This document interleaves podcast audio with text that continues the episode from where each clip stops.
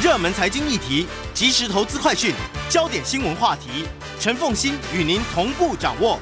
欢迎收听《财经起床号》。Hello，欢迎大家来到九八新闻台《财经起床号》节目现场，我是陈凤欣。每周选书早起读书，今天呢要为大家介绍的是商业周刊出版社所出版的《思维的良率》。在我们现场的呢是这本书的作者。品硕创新管理顾问的执行长彭建文，他之前呢是台积电的营运效率主管，哈，所以呢，想要从，台积电啊，其实最有名的一件事情，还不是先进制程，哦，对，其实是良率，良率，对。如果理解台积电的成功的话，你就会发现，先进制程固然很重要，但今天他打败三星。最重要的原因，我还不敢讲英特尔，因为英特尔还真的不会做五纳米、三纳米。对。可是神送其实是可以做五纳米的。对。但是它的良率就是跟不上。对。好，所以台积电的良率是它成功最重要的一个关键。所以你当初是负责营运效率的。好。好，我们来讲思维的良率。嗯，建文，我们现在来讲说你的生涯当中，你在台积电很长的时间。对。然后接着出来呢？担任这一个企业顾问的这个角色，哈，嗯，为什么会想要做这样的选择？好，呃，凤新姐早，那各位听众大家早哈，我是思维良率的作家，我叫彭建文，那非常开心今天来跟大家分享思维的良率哦。那刚刚凤新姐讲的那个问题是，我每次在企业上课的时候呢，很多主管都会问我说：“你在台积电不是好好的吗？你干嘛出来？”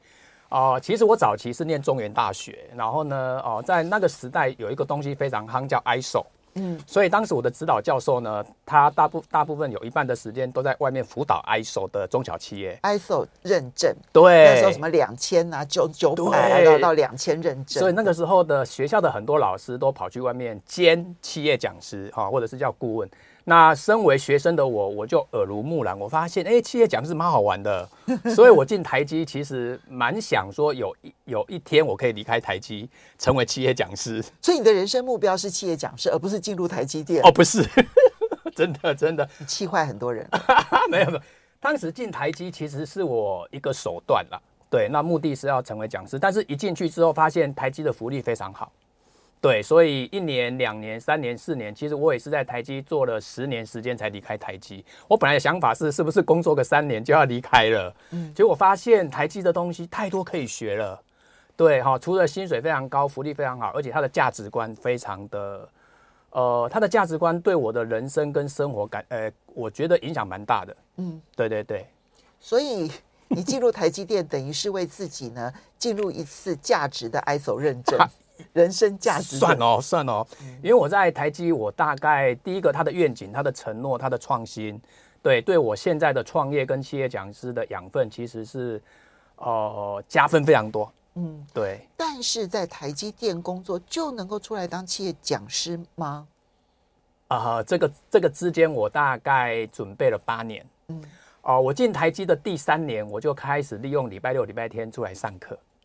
对，OK 哈，因为成为一个企业讲师，我觉得台积电它有点类似一个萝卜一个坑，对，所以呢，我当时想说，如果我要在未来成为企业讲师，我必须在台积要有一些成就，所以第一件事情，我必须在台积内部，我要不断的换部门，嗯，对，唯有不断的换换部门，你才可以看到整个台积的格局，所以我在台积换了六个部门。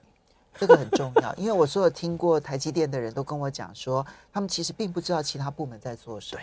对，对，因为它分得很细。这第一个，第二个，呃，台积有内部讲师，我离开那一年，台积的内部讲师高达一千位，是自己员工担任自己的讲师。讲师在内部，因为有一些案例是很机密的东西，所以台积内部养了一群内部讲师。嗯，对。那我当时跑去一个叫 T，呃，我们叫品质管理部门。嗯。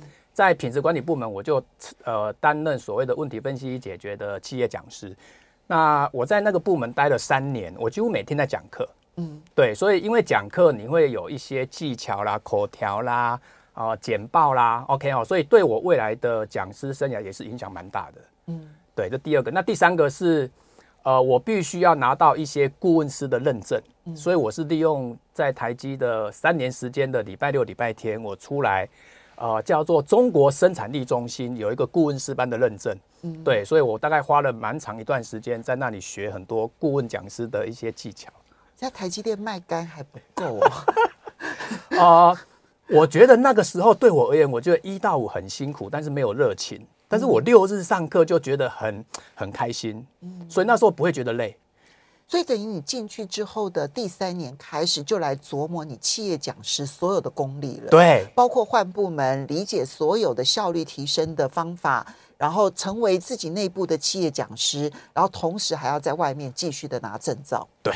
但是那段时间，我觉得我几乎跟外面的同学或朋友隔离。为什么？因为根本没有时间。嗯，对，因为你上班早上七点多进去，十点多下班，然后六日你还要去进修。嗯，但是那段时间现在想起来，其实我是觉得非常非常有意义的那一段三到五年的时间。嗯，好，那接下来其实跳出来啊，要担任企业讲师这件事情，市场。不会一开始就接受你的，对，你没有后悔过吗？呃，其实我从来没有后悔过，但是我可以讲三个故事好了。第一个故事是我有一次去北京上课，然后呢，我说我是台积电出来的，当时的北京的企业没有听过台积电，所以我就很沮丧。十年前的话是大概 二零一二年，对，哦，我去北京，真的没有。对，我说我是台积电出来，结果没有人听过。然后我说清华大学有人听过吗？他说有，所以我后来就跑去清华大学念博士班。有一个小小的打击啊，这第一个。那第二个是，呃，我觉得企业讲师，我觉得我在讲课的过程中，很多的老师跟学生的反应是，他觉得我好像天生有那种讲师的，呃，一些怎么讲，天生的一些 skill，嗯，很难学，嗯，对。所以我发现从这些回馈，我发现这条路是对的，嗯，对。然后第三个，我觉得他的时间真的比较自由跟弹性，嗯，对，我只是暂时还没有成功。什么时候你发现说，哎，成功了，或者是说这里面跌跌撞撞，你找到了一个什么样子的方法，然后把你台积电的这一些所有学到的这一些效率提升的方法，然后可以用在你要辅导的其实是中小企业，就不会是那种大企业了。对对对对，可以用上去。什么时候开始开这个窍门？哦、呃，我们现在的辅导哈，大概分两个部分，一个是大公司，一个是中小企业。嗯、那大公司一般找我们就是很单纯叫上课，嗯，哦，像我去联想，嗯，哦，我去红海、去联电上课都是很单纯叫上课，嗯。那辅导大部分是中中小企业，嗯。那我当时离开台积的时候呢，我一直觉得我在台积所学的东西，应该中小企业不需要，甚至大公司应该也不需要，因为我觉得它很简单。嗯、我举个例子好了。比如在台积电的问题分析解决，它有一个方法叫八 D，嗯，好，discipline 哈叫八 D，那早期叫福特八 D，在书里头有提到八。对，那我觉得它很简单，所以我就没有把它包装成一门课。对，那我就讲其他的课。那我就发现，我讲其他的课，我发现我没有血没有肉，为什么？因为它它那个东西我没有经历过，嗯，对，所以我真正的窍门是在呃离开台积的两年后。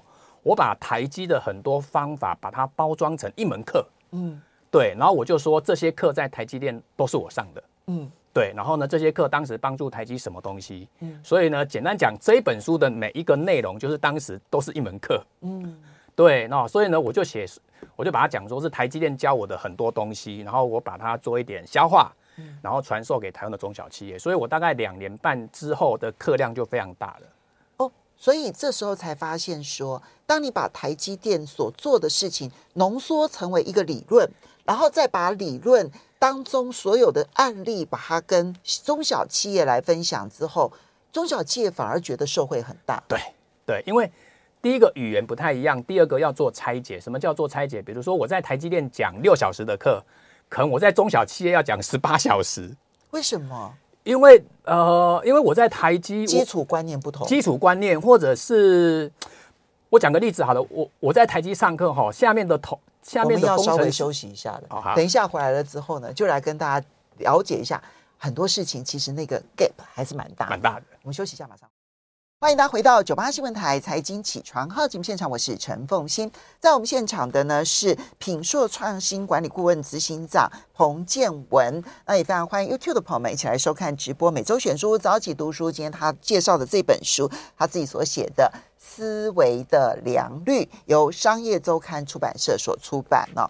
好，所以建文，你离开台积电，其实即便是到现在，你的你的收入远比你在台积电少很多，对不对？哈，现在吗？嗯，现在应该差不多。哦哦，差不多了。但是啊、呃，因为如果你继续留在台积电，就不止啦。差不多。对，因为呃，因为慢慢的讲师有一点知名度，所以我们可以拉高讲师费。好，好，那呃，我你刚刚提到一个很大的一个关键，就是。你把你台积电里头所学的，哈，以及你，因为你当时也在台积电里头自己是内部讲师嘛，对对，所以你在各个部，然后你经过那么多部门所整合出来的那些观念，你后来呢，把它包装成为一个又一个的关键理论，对，然后跟中小企业分享，对，这时候你才发现说，原来你觉得理所当然应该知道的事情，对中小企业来说是这么重要的一些知识。对好，我举个例子哈，呃，我讲会议管理好了哦、呃，因为在台积电呢，我们几乎每天都在开会，嗯、然后我有算了一下哈，哦、呃，我曾经在一天可能要开六次会，在台积电里，对，好一一天开六次，好，那我如果工作五天，那不就要开三十次？对，所以以前在我们开会呢，我们有一个很习惯的一个简单的一个一个一个一个习惯，比如说十点开会，其实我们九点五十五分就到了，嗯，对，然后所有东西都 ready 了，好，那今天要讲什么，大家都已经事先厘清了。好，十点开会，九点五十八分，啊，我们的首席叫做处长，他一进来，我们就开始开会。所以开会之前要开会的内容，你们都先都 ready 好了，然后你们一定会先看过吗？对，都已经，我们叫会前会。嗯，OK，那那一次、两次、三次、四次，所以对我们而言，开会它已经成为一个很自然的 DNA。嗯，结果我发现，我去中小企业，有时候在辅导，我我看他们的开会，我发现天哪，怎么会差那么多？嗯但是他觉得没有啊，彭老师啊，我们开会就是这样子啊。嗯，所以你必须从怎么开会开始。对，所以呢，我就在呃，我就在这本书有提到会议，然后会议呢，我提供我们当时在台积的一个技巧叫 PFI。嗯，好，那 P 就是英文叫 prepare，叫准备，所以所有的开会一定要事先准备，而且台积的事先准备要准备到百分之两百。嗯，因为你这里面有提到说，会议就是战场。如果没有预先做好准备，你一定被问倒。对，所以我们的 prepare 是你今天秀的投影片的每一个字、每一个图啊，图的 source 资料的来源，其实你要事先准备，而且你要准备这一页 PPT，你的老板会问什么问题？嗯，所以我们的 prepare 其实是非常非常的大的。嗯，好，那啊 PFF 叫聚焦，叫 focus，所以我们在开会哈，大概就给你十分钟、五分钟，讲完下一个，讲完下一个。所以那个 focus 就是强调你在讲的时候，大概讲两页 PPT，嗯，所以它很聚焦，所以对我们而言已经很习惯了 PPT 的聚焦讨论。其实这个聚焦讨论跟你那个八 D 工作法其实是相互融会贯通的。对对对对对，嗯，比如说我们在开会的过程中，然后呢，我们的主管就发现一个问题。好，那这个问题他一般他会问四个步骤。嗯，他会问第一个，什么叫问题？嗯，建文，你告诉我为什么它是问题？描述问题，对，你帮我描述一下。那描述呢，一定要有图，嗯，要有证据，嗯。OK，好，这第一个，好，那第二个呢，他会说，那有没有暂时对策？有没有暂时对策？嗯，因为台积电哦，它发生问题之后，它不不太可能去等你花很多时间去找原因下对策，嗯，所以它第二个步骤一定要先下防堵，嗯，对，然后第三个是什么原因？嗯，第四个是下什么对策？嗯，OK，这四个步骤大致上在明天你要整理出来，嗯，报告给你的老板。对，好，P F，那 I 呢？I 叫 implement，叫做、嗯、我们把它叫追踪或完成或叫实现好了。就是开完会之后，台积有一个术语叫 A R，啊，叫 Action Request。嗯，哎，请问这个 A R 要挂给谁？他意思说这个 owner 要挂给谁？嗯、所以我们在开会前，啊、呃，我们在我们在会议结束前五分钟，我们会把开会的所有的 issue，嗯，会有一个 owner。然后什么时候完成？哦，这个议题是要归谁来管？这个议题归谁来管？对，这个议题见闻好，那你告诉我你什么时候要完成？画押，嗯嗯，嗯 每一个都要画押，嗯，对，所以你看哦，在台积的 PFI 是一个很自然的开会，所以没有议而不决这件事，没有，大部分没有。但是我觉得偶尔会难免，为什么？因为有时候我们的主管会有一点反向的意见。嗯，当大家都赞同之后，他会站出来说：“哦，这个暂时还是不能决定。”嗯，请大家再回去想一下。嗯，对，所以所以在台积的开会，我是觉得蛮有效率的，而且它有规则、有路耳、有流程。所以这就是你讲思维的良率当中，你这里面提到高效高准度的不败工作法里头，光是怎么开会，这个开会是公司的开会，你有一套流程，对不对？对。好，那么如何的去让他事先预备的好，然后同时又可以聚焦，然后最后可以追踪，对。好，这一套流程。但是你就连对于个人怎么样在会议当中提简报，就算不是你辅导的公司。你要在会议当中提简报，然后能够让主管留下印象，这是一般人哦，不用你不用是中小企业，你只要是一般人，我想要在企业当中被老板看到，其实那个简报的方法也很重要。对，所以呢，简报其实它又是另外一个议题哈，就是在台积的简报，我们把它俗称叫解决问题的简报。嗯，对，因为台积的简报它不像过去的贾博士哈，在一个舞台，他在介绍他的产品，所以台积的简报比较偏是解决问题的简报。嗯，对，因为在一家工厂里面，它问题每天都发生。其实你知道他你讲的第一个常犯的错误，我就觉得哑然失笑这样子。你说太多动画太华丽，这是错的，不可以这么做。哎，我把简报做的漂亮都不对了。呃，应该是说那个场域啦，哈，那个场域，因为那个场域叫解决问题，所以你的简报叫做解决问题的简报。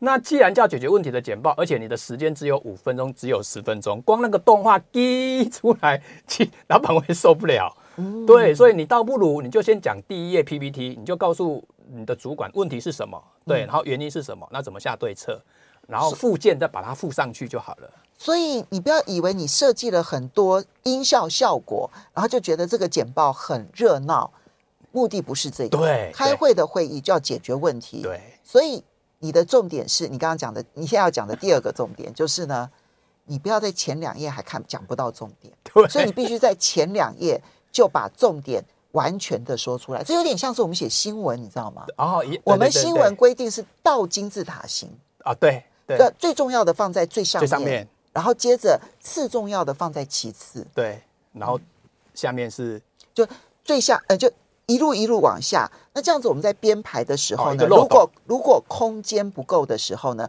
从下面剪掉就好了。哦，OK OK，那读者就不会漏掉任何重要的。对对，好。那回到我刚刚讲的，就是说光剪报我们还有限定大小。嗯，对，因为字的大小、字的颜色，其实对一个会议上的东西啊，所以我常常发现很多中小企业他们在开会，其实我觉得只要做一点修正，其实它没有那么难。嗯，对，只要有人教你，或者是你照着会议的一个流程，往往就是你的会议没有人定一个标准作业流程。嗯，对，好像就是有一个目的，然后就把一一一群人 call 来，然后 call 来之后，请问今天要干嘛？嗯，哎，今天就要报这个，结果你就发现只有两个人对话，其他四个人是没事的。嗯，对。你这里面其实，你个人在做简报的时候，有一点也是让我印象深刻的，就是当然要有数据是比较有说服力。对。对。可是你附上去的那个数据，你懂不懂这个数据的意义？这个我们进台积第一天就会被，呃，我们进台积第一天，你会看学长在在台上做 presentation，那你就发现他报的任何一个数字，老板都会问你十二怎么来？嗯，你十八怎么来？嗯，为什么十八点二？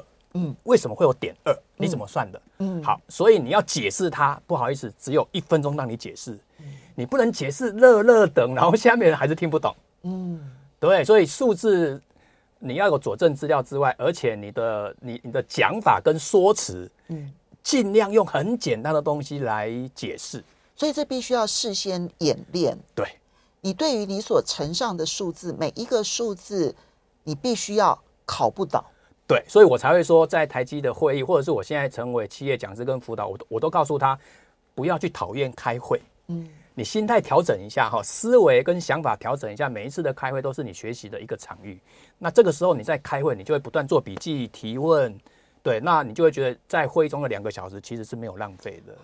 当然，开会有的时候会被问倒哦，而然后你你的标题告诉大家说，开会如果被问倒的话呢？千万不要说事后回应你。OK，我我其实，在看到这个标题的时候，我有点有点想不通。我说，难道我立刻事后回应错了吗？你更积极耶！你们现 你们规定是什么？哦、呃，那个是这样的。假设你今天在开会是开两个小时，然后呢，我是排第一棒啊，我我是十点开始报。那我十点报开始报之后，我发现老板问了一一个问题，我答不出来，但是我的脑中知道十二点结束，嗯，所以我还有一个半小时的时间。但我在会场，对，我就开始打把电脑打开，嗯，对，然后呢就跟我的同事或 CC 我的同事，对，告诉他我现在在会议遇到一个问题，请马上帮我准备一点资料，做成几页 PPT，看能不能在十一点半给我。哇，那要整个部门的效率都非常高，所以老板在里面开会，外面的人是很紧张的。啊。对，所以那如果假设你不是最后，你不是第一棒，你是最后一棒，那就没有办法了。嗯，对，因为时间十二点就结束了。所以你的意思是说立即回应？对，因为你再拖，那你下一次的议题会一直多。嗯，所以呢，假设刚那一个我同事假设运气非常好，十一点四十分给我 PPT，那我消化一下，好，那。十一点五十准备结束了，我就会跟老板说：“呃，刚刚你问的问题，对，我准备好了，你可以给我三分钟吗？”嗯哼，对啊，如果可以，那报完他接受这个东西就解了。嗯，哎，你就不会开会，每次议题多的要命，然后要要等你。哎，请问你这个东西什么时候可以好？哦，两个礼拜，哇，晕了。老板他根本没有这个耐心。所以你看到哈，就呃，在《思维的良率》这本书里头，他要传达的很可能很多都是很基本的技巧。但是光是你那个开会的观念上的改变，然后流程的改变，然后我们自己提供的简报的改变，对于公司的效率的提升，或者是对于个人在公司的表现的提升，其实影响都非常的大。对，好，所以所以这也是我为什么想出这本书，因为我发现台积的很多高效工作法在网络上其实找不到。嗯，对，那我想说，我都已经离开一段时间了，而且他很多工作法在这本书我都实践过了。我们就来，你刚刚有提到一个八 D 的问题解决法。那我虽然很快的就说啊，这里面有一个章节，对，但是呢，其实我觉得这个也蛮精彩的哈。就解决问题的八个原则，八 D 的 ACT Discipline 哈，这个这八个原则，我们要稍微休息一下，等一下回来介绍八 D，还有三层五坏。欢迎大家回到九八新闻台财经起床号节目现场，我是陈凤欣。在我们现场的呢是品硕创新管理顾问执行长彭建文。那么他所写的这一本《思维的良率》由商业周刊出版社所出版哦。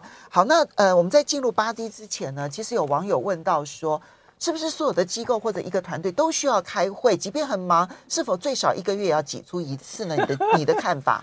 哦、我的看法是会有不同的目的啦。对，所以要先厘清你的会议的目的是什么，不是为了开会而开会。对对，目的出来之后才来考虑要不要开会，还有要开多久，开会的形式。对，然后呢，每一次开会一定要做追踪，嗯，有追踪，下一次开会才有意义。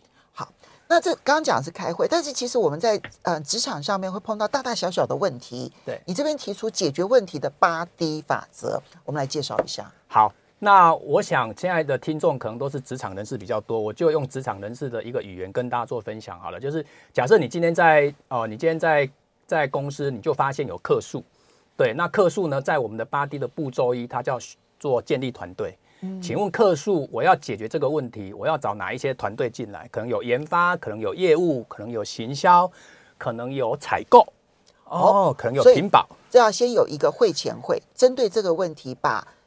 这个开会团队或解决问题团队先组起来，对，这叫做团队，这叫做利害关系人。嗯，对，OK 好，所以你没有团队，你要解这个问题，某个角度，除非这个问题它很小，那一般在职场上那个问题一般都是跨部门，所以步骤一一定是建立团队。嗯，OK 好，那步骤二叫描述问题。嗯，对，描述问题的意思是说，客诉的那个东西可不可以寄给我看一下？对，你不要从问题直接就想要对策，所以呢，在步骤二叫描述问题跟掌握现状。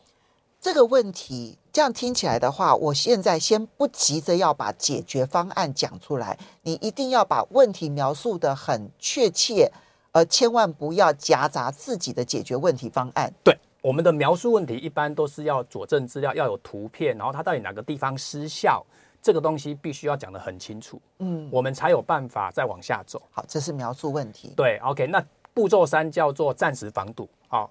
因为客诉他可能这个东西他没办法用了，那怎么办？我们要不要马上再补给他一件？嗯，啊，会不会当下我们先赔个钱？嗯，哦，赔钱其实有时候还蛮还蛮快的。我们先赔个钱，让他的呃心情先缓和一下。嗯，对，所以暂时对策其实在客诉也是蛮重要的。嗯，暂时对策，就表示说这个问题没有真正被解决。对，那问题一发生之后，必须在二十四小时要下暂时防堵措施。哦，这个，这个，哦，所以即便我事情还没有找到真正的根本问题，我必须先有一个面对客人的方法。对，那叫防堵。什么叫防堵？就是啊、呃，因为你要告诉他说解解这个问题可能需要花七天，但是现阶段你这个东西有问题了，那我可我可不可以马上补一个给你？嗯，对，然后我们后续再来解决这个问题，然后再每天跟你做回报。哦，好，这个至少顾客会觉得说你们是积极的。对，所以这个流程其实就是当时台积的流程。我们几乎遇到客诉，大概一天会有三次跟客户开会，哦、让他放心。对，对我们真的在帮你解这个问题，就不会觉得，呃，因为一般人可能会觉得啊，我还没有找到问题啊。可是对于顾客来讲，你真的有在解决我的问题吗？对，对，所以有时候我们会开会，会把客户也引爆进来。嗯，好，OK，那步骤四就是找原因。嗯，那我们找原因哈，在八 D 里面，它的思维叫发散变收敛。嗯，什么叫发散变收敛的意思是说，很多人遇到一个问题，他的原因都很直觉，对，就是能力不够，嗯，就是老板太固执，嗯，OK，你很单纯就想要两个原因，但是那个发散的意思是一个问题，你可不可以想出二十个原因？先天马行空，对，想二十个，想三十个，想四十个都没有关系，然后再像漏斗一样慢慢去收敛，砍掉几个，砍掉几个，最后只剩两个。好，那我们再来证明这两个原因是不是造成问题的凶手。这样听起来，下一步就必须要去测试哪一个原因是对的。对，那大部分来讲，客诉的原因大概就是一个、两个、三个都有可能。嗯，对，好，那这叫步骤四啊。那如果你的根本原因找到了，步骤五就是发展你的对策。这里的对策，我们还是比较谈的是一种 创意的思维。对，有没有一些创意的思维可以彻底把这个问题解掉的？嗯，对，好，那如果如果对策 OK，步骤六叫做执行永久对策跟效果确认。对，那一般我们的效果确认，我们会追踪两个礼拜到一个月。嗯嗯。好，那步骤七就是预防再发跟标准化。嗯。对，你告诉我为什么这个问题永远不会发生？你有没有一些预防再发的机制？嗯。你有没有建立标准化？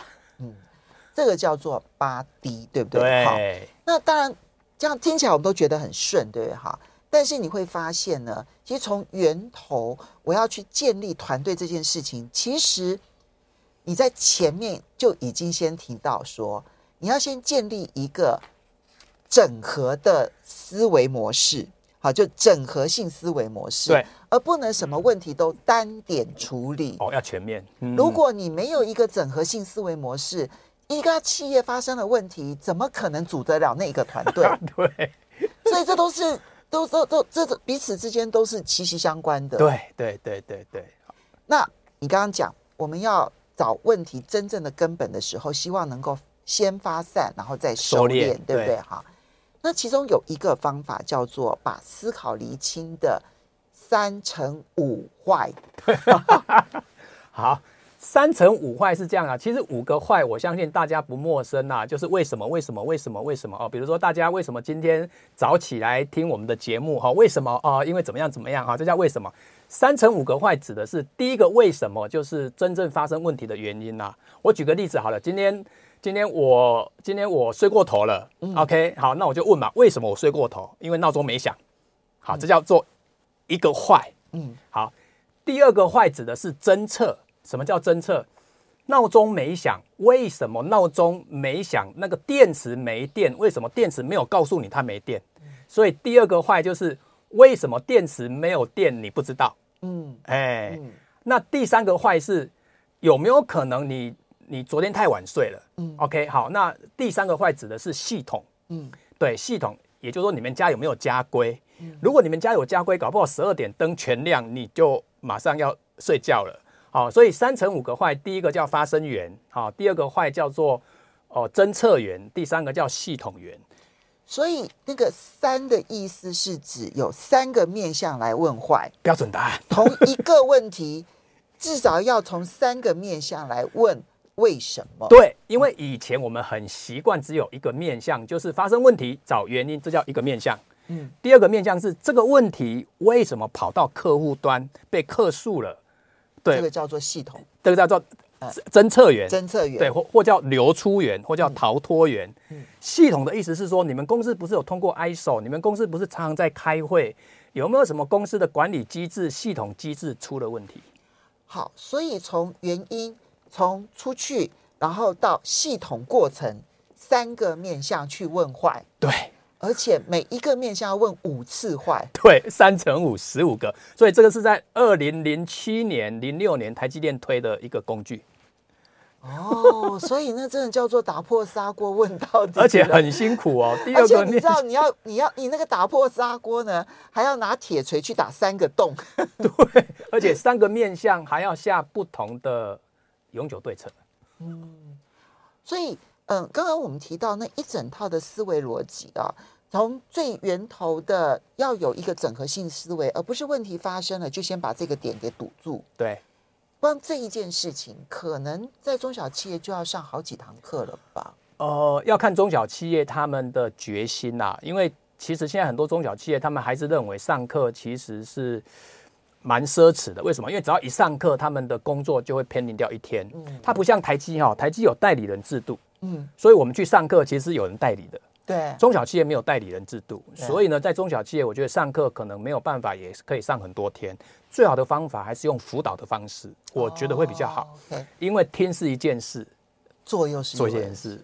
所以呢，你从有整合性思维，然后接着到你嗯、呃、解决问题的方法，要整体的有一套逻辑下来之后，你就会发现说哈，其实坦白说，我们刚刚讲的都是。听起来都觉得好合理，可是等到问题一发生的时候就乱了，乱了。对，所以它就必须形成行为模式。对，所以呢，呃，为什么公司它还是要有一些制度跟规章，形成一个文化？所以我常说，思维的良率也好，问题分析解决的也好，它在企业内部绝对是一种文化，不是一不是单一的课程。嗯，所以呢。听起来都觉得是简单的东西，其实呢，做久了之后，你就会发现它是一件不简单的事情。对对，思维的良率。好，每周选书早起读书呢，为大家介绍这本书，希望在我们自己本身把思维良率提升，职场上面看得到，那公司的部分也能够提升他们的效率。要非常谢谢彭建文，也要非常谢谢大家，下礼拜见了，拜拜。